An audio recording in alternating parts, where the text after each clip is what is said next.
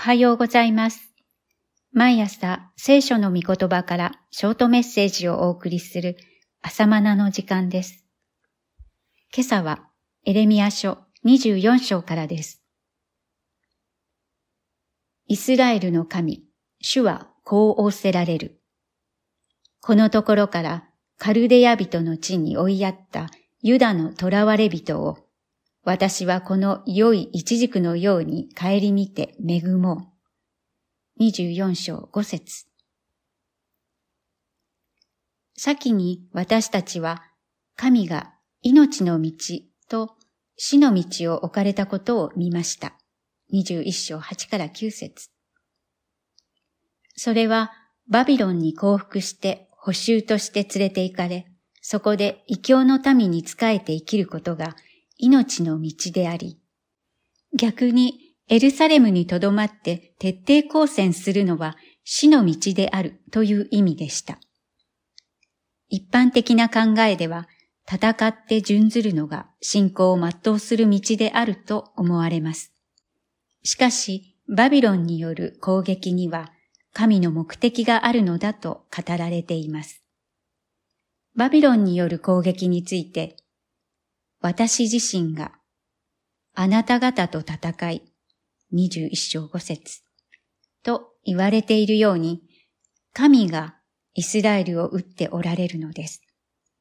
これに抵抗してエルサレムに籠城することは神に敵対することであり、それは滅びの道になります。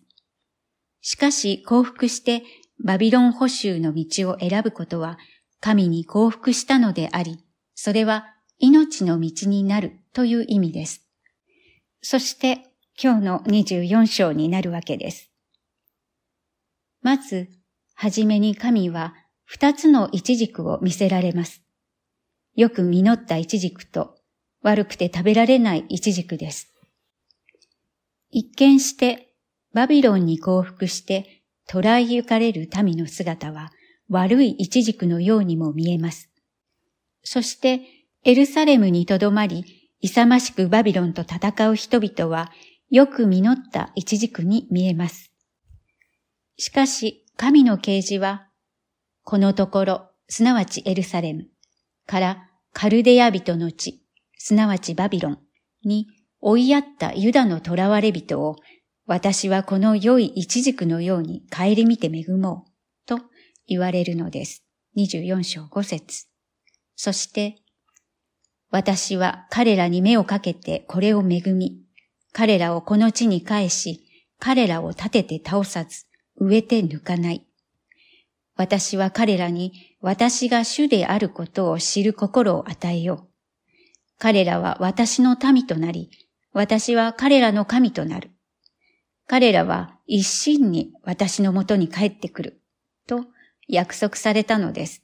24章6から7節驚くべき展開です。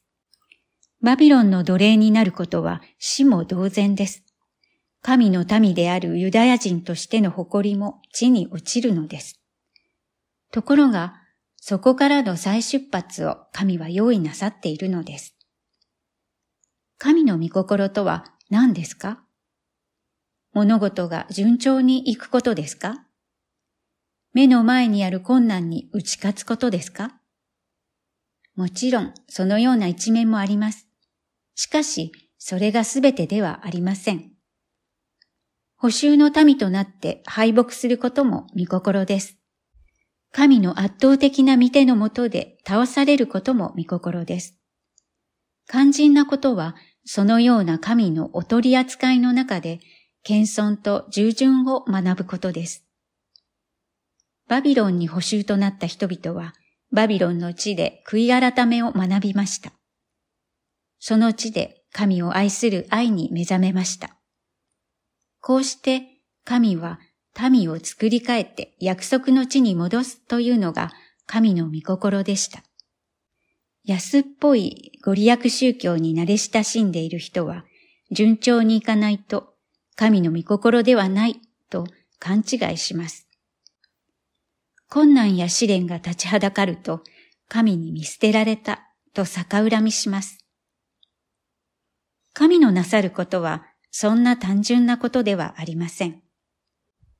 神のなさることは私たちには押し量ることができないほど深いのです。